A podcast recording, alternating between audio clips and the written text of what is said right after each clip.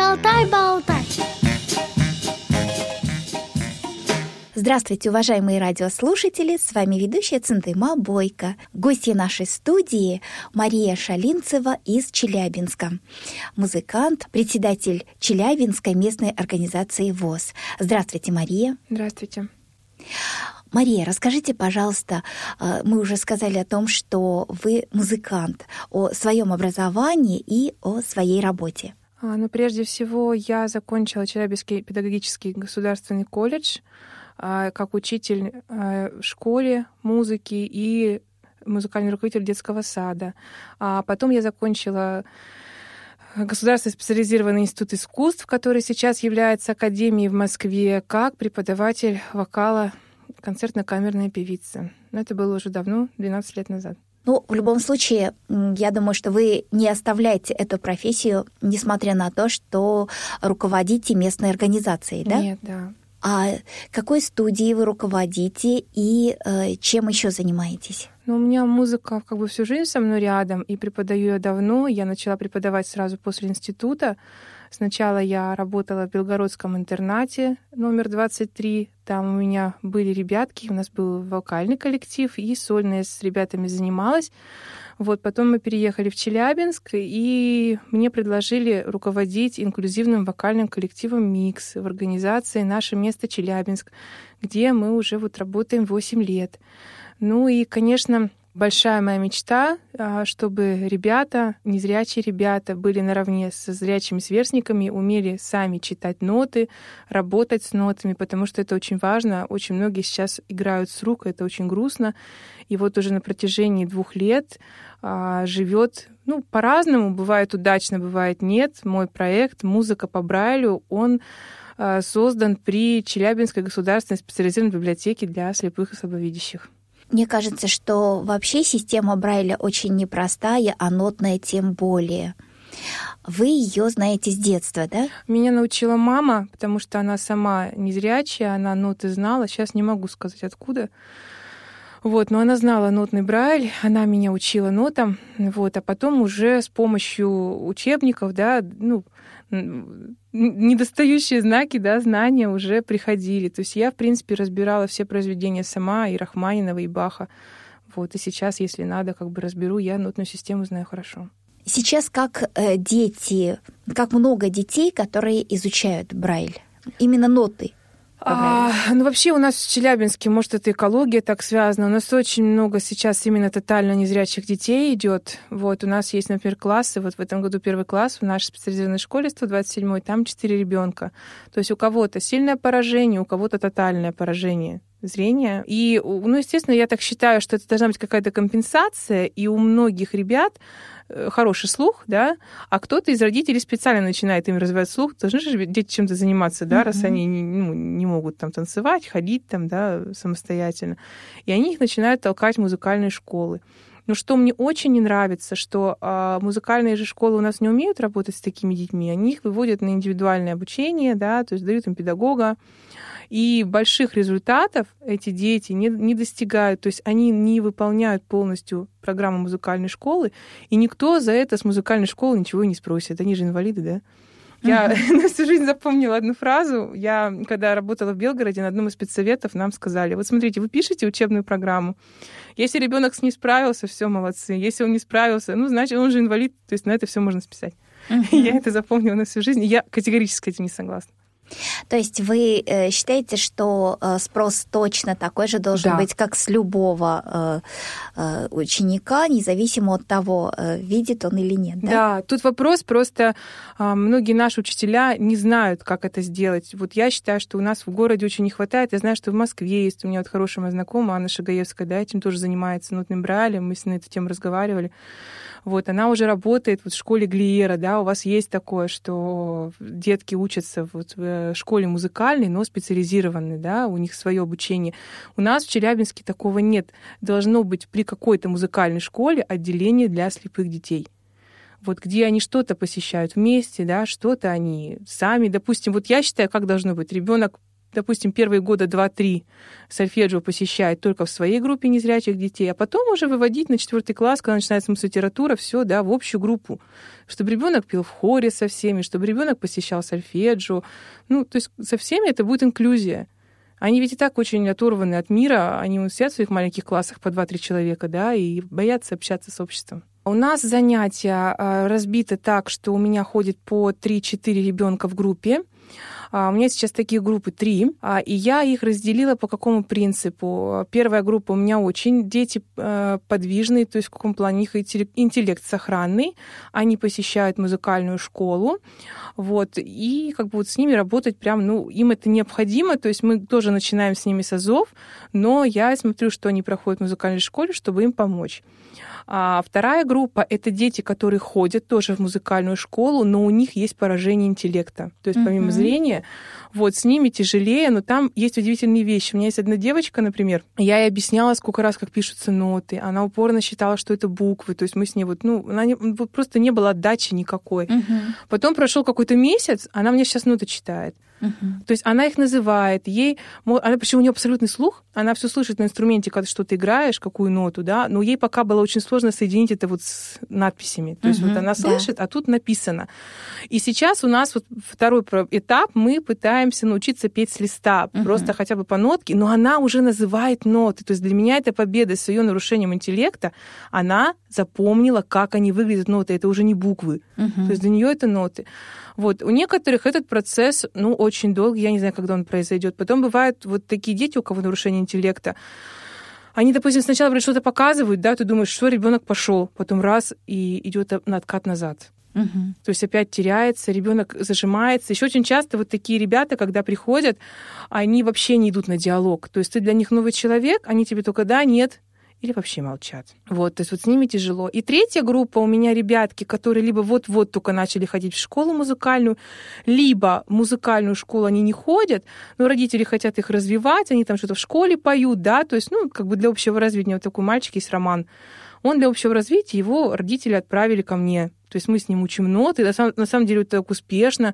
То есть мы же не только пишем, мы еще учимся пространственно на клавиатуре ноты находить, да, то есть uh-huh. знать октавы. То есть это вот очень ну, тоже тяжело незрячим деткам. Плюс у меня вот такая моя победа, я считаю, у меня девочка, вот она пришла к нам недавно, в том году, и я маму уговорила, я говорю, я вас ну, договорюсь, вы пойдете в музыкальную школу, но не в ту, в которой обычно берут, там у нас две-три школы есть, да, в городе, где вот незрячих детей берут, вы пойдете в ту школу, где училась я, а я училась по нотам. То есть вас будут спрашивать мои же педагоги, которые учили меня. Угу. Вот, мы ей заказали учебники по сольфеджио из Питера, потому что у нас этого учебника не было. То есть идентичный ее сольфеджио, какой у них в школе, мы нашли по Брайлю. Она по нему работает. Вот, уч... Э, преподаватель по фортепиано, она уже знает эту специфику, она ей дает те произведения, которые мы можем найти по Брайлю, да? Угу. Вот, и она вот сейчас, ну вот первый год она заканчивает. Она учится на вокальном, но у них же общее фортепиано есть. Вот, то есть она проходит полную программу. А зачастую вот эти детки-инвалиды, они приходят в музыкальную школу, если на вокальное отделение, они а, проходят, вот у нас так в Челябинске делается, они ходят, допустим, какой-то у них педагог ведет сольфеджио, и какой-нибудь там, ну, элементарное фортепиано, чтобы он хотя бы три ноты играл, да, mm-hmm. и посещают вокал. Но ведь фортепиано-то должно быть полноценное. То есть ребенок, даже если он на вокальном отделении, он должен элементарные пьесы играть. А этого нет. То есть этого никто не требует, они не умеют с ними работать. Вот. И поэтому моя задача, чтобы они как-то научились. Э, во-первых, это как бы развивает опять-таки их мозг, открывает, от, отодвигает от компьютера. У нас это часто бывает. Сейчас вообще какая-то тенденция, знаете, вот у детей нехотение ничего. Вот у меня мальчик ходит, ему 12 лет, он недавно говорит, а вот в чем говорит, смысл жизни? Я говорю, ты когда думал об этом вопросе? Да, я говорит, об этом думаю с 10 лет. И я не могу для себя ответить, для чего я живу. То есть, ну, что бабушка там из школы привела, я вот заставляет меня, делаю уроки, я люблю играть в компьютерные игры, какие мне доступны, абсолютно незрячий ребенок, да. Uh-huh. Я там что-то делаю, ну а дальше что? Зачем я все это делаю?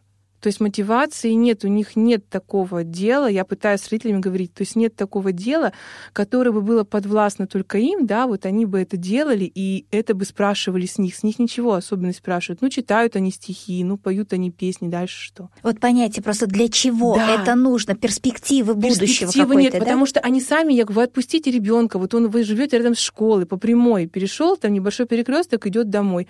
Мы работали с этим, что иди домой сам. А, значит, бабушка ходила за километр от него. Потом, значит, она увидела, как его там женщина нечаянно толкнула на дороге, но она думала, мальчик с палочкой идет играет. Бабушка подбежала, истерику устроила, вы моего ребенка тронули, то есть она, я не отпущу его одного, потому что а, вокруг него агрессивная среда. Угу. Так вокруг нас, нас везде это агрессивная среда, и он в этой среде будет жить. А если, говорю, вы его опекаете, у ребенка не будет желания ничего делать. То есть вот это вот ну, провоцирует. Потом есть еще другая беда. Вот у меня есть сестренки такие, ну, занимаемся мы, да, а, там родители их возят по конкурсам. Вот есть такая сейчас история же, платные конкурсы, да? да? Заплатил угу. там 500 рублей, тысячу, полторы. Да, все, тебе место дали, да, да, тебе, и тебе обязательно дадут место.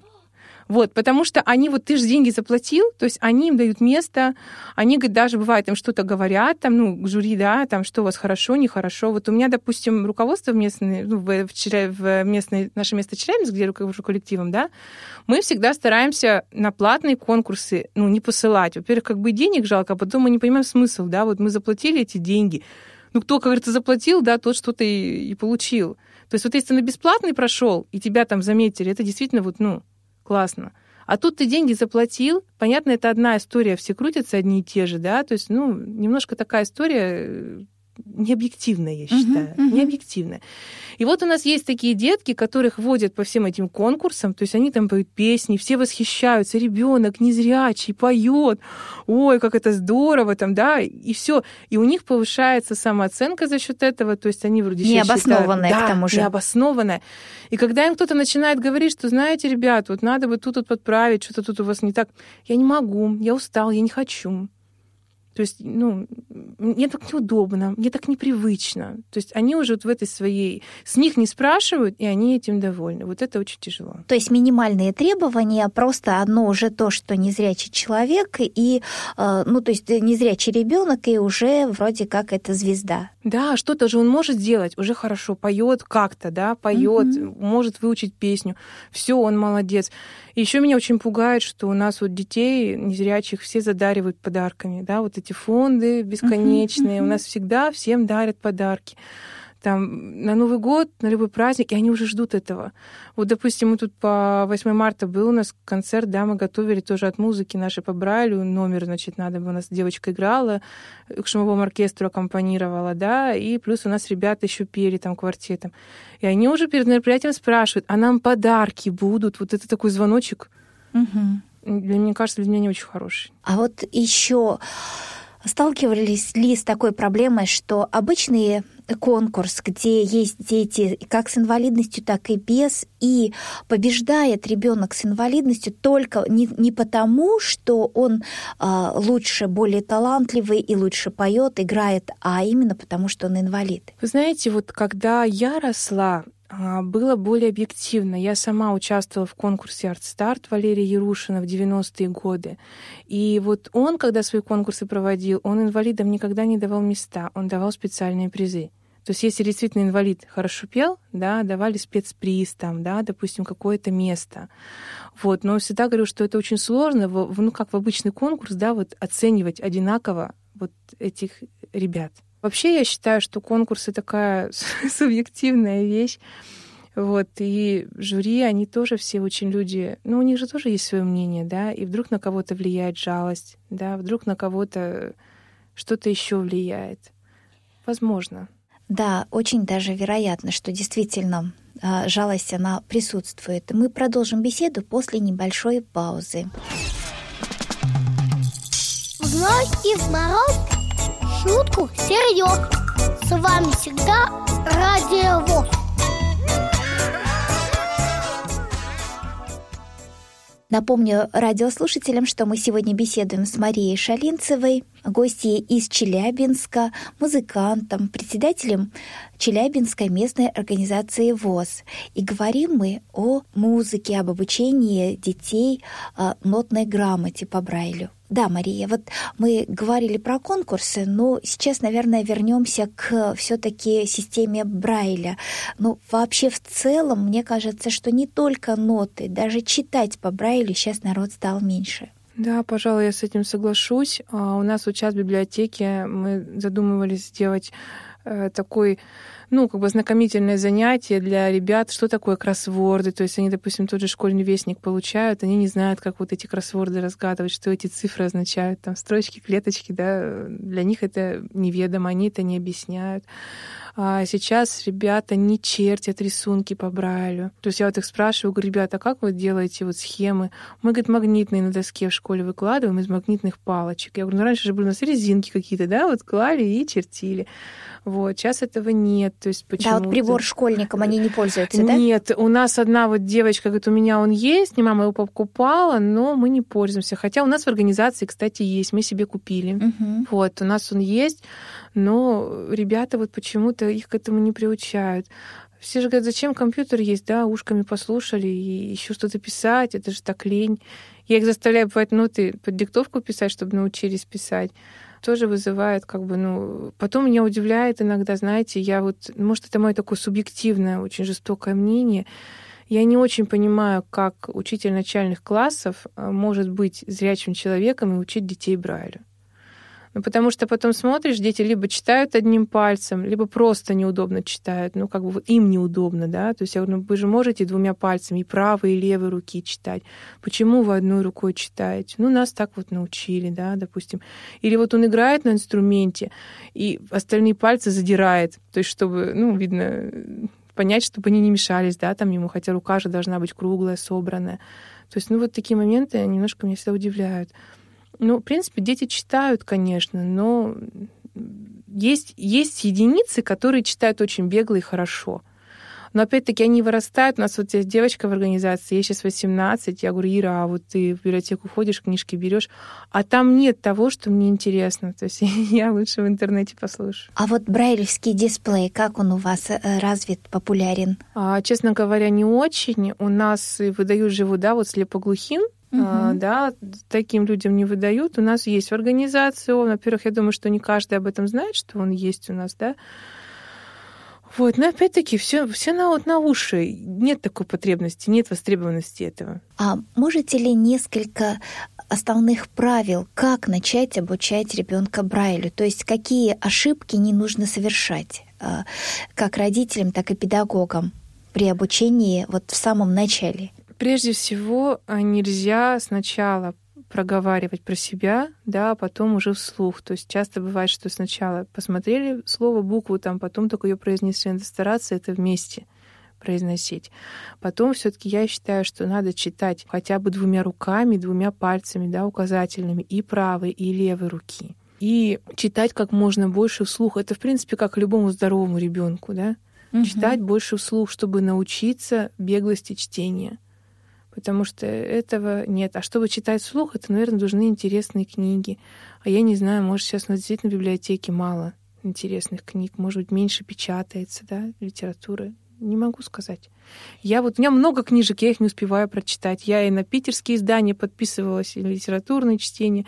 Сейчас нет времени. Я прям жалею, что его нет читать. Я очень люблю Брайль люблю сама читать. Мне кажется, для начала для детей можно даже просто э, индивидуально распечатывать, так как в библиотеках все-таки есть и принтеры, и э, возможность э, литературу в электронном виде найти и ее адаптировать. Вы знаете, мы, кстати, делали такой опыт. У нас есть детский центр в библиотеке, она все время дает стихи, это, ну, печатные родители, чтобы читали. Угу. Я говорю, зачем вы так делаете? Ой, пока к этому технику пойти, попросить его напечатать.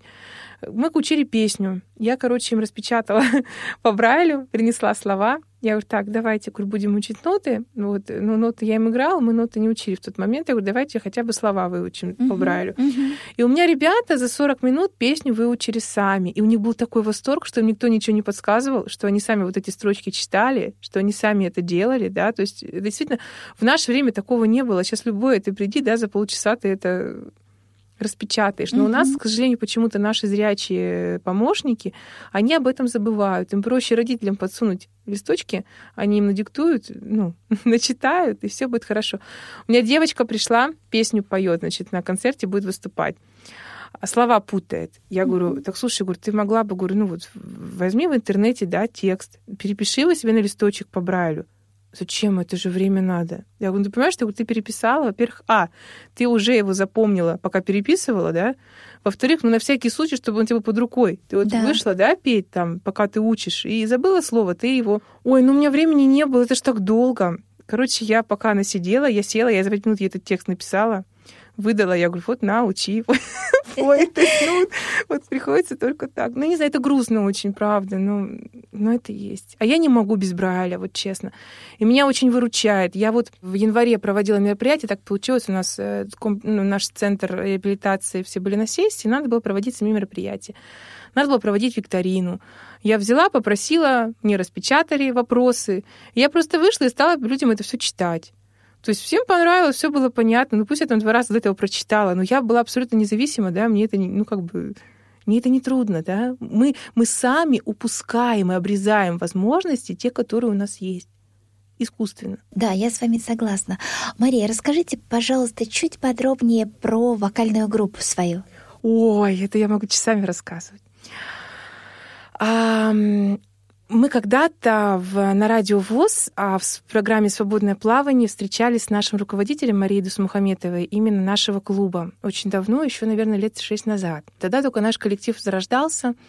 А у меня ребята там... Меня пригласили как... Ну, давай, говорит, попробуем просто делать э, встречи, чтобы люди пели в свое удовольствие. То есть клуб для общения, чтобы инвалиды выходили из дома. Инвалиды абсолютно разных инвалидностей. И опорники, и ментальники, и по слуху, то есть все-все. Вот, это как бы клуб друзей изначально был, клуб друзей и волонтеров. То есть ребята, студенты, ну, чаще у нас приходят студенты педа, меда, да, то есть кому интересно в будущем, кто будет работать с категорией инвалидов, да, в своей, ну, профессии, да, угу. они приходят волонтерить. Сейчас это модно, сейчас это классно, там книжечки подписывают, все молодцы. И они приходят в коллективы, учатся у нас. И вот у меня в коллектив, сначала у нас были просто мастер-классы, они приходили, мы, говорю, давайте разучим какую-то песню. Я им печатала слова, там 16-14 шрифтом мы песни разучивали там под самоиграйку, пели просто для себя, финусовки, в караоке находили. Потом они говорят, ну что мы ходим, поем, где-то, наверное, месяц или два прошло. Мы, говорит, хотим, вот, чтобы это у нас было вот как-то, ну, где-то выступить там, в общем, uh-huh. все, как бы вот кружок собрался, вот те, кто хочет. Причем там и с опорно-двигательным было, и с ментальными особенностями ребятки были. У нас один мальчик был вообще детдомовский. Вот, то есть, ну, вот так вот. И мы первый раз попробовали, у нас девочка на коляске была, мы спели. То есть, и вот этот коллектив существует 8 лет. А я не скажу, что у нас большие результаты. Почему? Ну, по крайней мере, в два голоса мы поем, кстати, да. В два mm-hmm. голоса мы поем.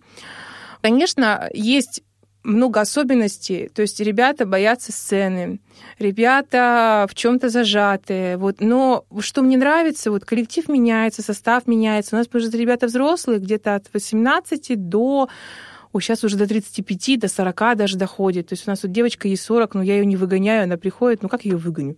Да, вот она ну, приходит. Ну, такая своеобразная реабилитация Да, музыкой, но она не песни, нас, да? да, я бы не сказала, что реабилитация, потому что мы требуем от них все-таки ну большего, чем реабилитация. Uh-huh, uh-huh. Вот, допустим, у нас сейчас гастроли в апреле, у меня девочка пришла осенью, ну не тянет она второй голос. Я говорю, Маша, извини, ты не поедешь с нами вот как бы, ну, слышно, что я с тобой работаю, сейчас ты еще не в том состоянии, чтобы ехать с нами и выступать. Она, конечно, очень расстраивалась. Я там какие-то коллективы ходила, то есть у нее там ментальные особенности. Она сначала я из я из этого расстраивалась, у меня голова болела после этого. Я ребенка обидела, ну как бы да вот. Uh-huh, ну. uh-huh. Но я объективно понимаю, говорю, ребят, давайте так. Я говорю, я если тебя возьму, я говорю, мне потом скажут, что я плохой руководитель, меня, допустим, уволят, у нас коллектива не будет, правильно? Логично? Мгм. Все говорят, да, логично. Ну, как бы, да, и все, Маша, ты не переживай, все вроде ее уговорили. Но что меня радует, у них очень такая вот атмосфера между собой, то есть они над друг другом подшучивают. Бывает, кто-то какую-нибудь глупость скажет, вот нет этого злорадства. То есть вот, ну, как бы, да, бывают инвалиды между Да-да-да. собой. Вот у нас этого нет. У нас, например, есть мальчик, один Леша, вот он придет на репетицию, опаздывает. Мы говорим, так, вот мы тут решили, давай, это, на Новый год ходили в караоке, а, давай на следующий караоке будем копить. То есть кто опаздывает на репетицию, тот кладет деньги. Он, Мгм. значит, приходит, это, опоздал он 10 минут, мы говорим, Леша, давай деньги. Он, да сейчас, не дождетесь. Вы знаете, другие бы, наверное, вот, ну, сказали там что-то ему. Ребята все поржали, говорят, ну ладно, Леш, ты же как бы, ну вот, ну то есть вот Мгм. простили, дальше пошли. Вот я не знаю, я их этому не учила, может, как-то это вот само пришло, но вот мне эта обстановка очень нравится. То есть нет вот этой вот... Есть взаимопомощь. У нас вот был парень на коляске, это вот просто было, я говорю, без радости и слез не взглянешь, когда у нас незрячие ребята были, берут его за коляску и так все дружненько идут. То есть, ну, вот как бы вот это вот как бы взаимность вот этих инвалидностей, я не вижу там, ты не ходишь там, ты не понимаешь, и все друг друга прощают. То есть, когда вот они разные, ни одной нозологии. Мгм. Вот это очень интересно. У нас сейчас девочка, вот волонтер ходит из педуниверситета, ей 20 лет, она вот именно ходит петь. А, У нас коллективные есть песни, есть кто у нас как бы такой, ну, более выдающийся, мы делаем сольно, то есть какой-то номер один, два. Вот, у нас была сказка с оркестром, мы выступали. То есть это прям живой оркестр был, было интересно, то есть они озвучивали. Сейчас вот на лето будет спектакль, опять будем участвовать. То есть мы как раз хотим-то, вот у нашего места сейчас задача, чтобы ребята с инвалидностью почувствовали профессиональную сцену. То есть к концертам их профессионально делают макияж, у них есть профессиональные фотосессии, мы вот записывались в студии, то есть они вот эту видят, всю эту ответственность. Я сама вот первый раз года два назад снималась в клипе, причем именно пантомимой, то есть ничего говорить не надо было, для меня это был просто вот такой, ну, опыт очень интересный.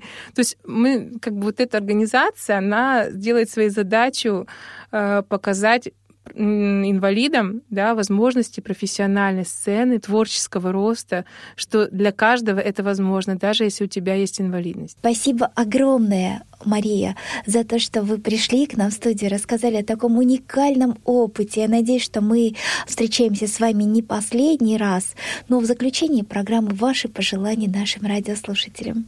А я желаю, несмотря на какие-то трудности, всегда искать выход. Если вы хотите что-то творить, если у вас есть какая-то идея, надо с кем-то советоваться, думать самому и пытаться воплощать эту идею в жизнь. И не отговаривать себя тем, что я же не вижу, поэтому я ничего не могу. Многие из нас, ну все мы чего-то можем, мы просто сами не знаем о своих возможностях. Наша руководитель, директор реабилитационного центра, когда меня попросили ну, стать председателем, выбрали люди, она, значит, говорит, ну вот, теперь твоя главная работа председателя. Я говорю, нет, я, для меня главное это то, что я вокалист и музыкант, а все это пока просто ну, зарабатывание денег, проба себя да, в других направлениях. Но я считаю, что главное в жизни для меня это моя профессия, ту, которую я получила. И скажите, пожалуйста, трудно ли совмещать Трудно. Вот, э, и музыку, и э, местную организацию? Трудно. Ведь она тоже очень много берет сил. Очень и... трудно. Я понимаю, что на следующий срок я уже не пойду. И сейчас уйти неудобно, потому что я людям обещала, люди как-то тянутся, еще 4 года как-то работать надо. Но дальше я не пойду, трудно. У меня еще То семья. есть музыка на первом месте. Да, да. Успехов вам. Сегодня в нашей студии в гостях была Мария Шалинцева, музыкант и председатель Челябинской местной организации ВОЗ. Вела программу Циндыма Бойко. Всего доброго, до новых встреч.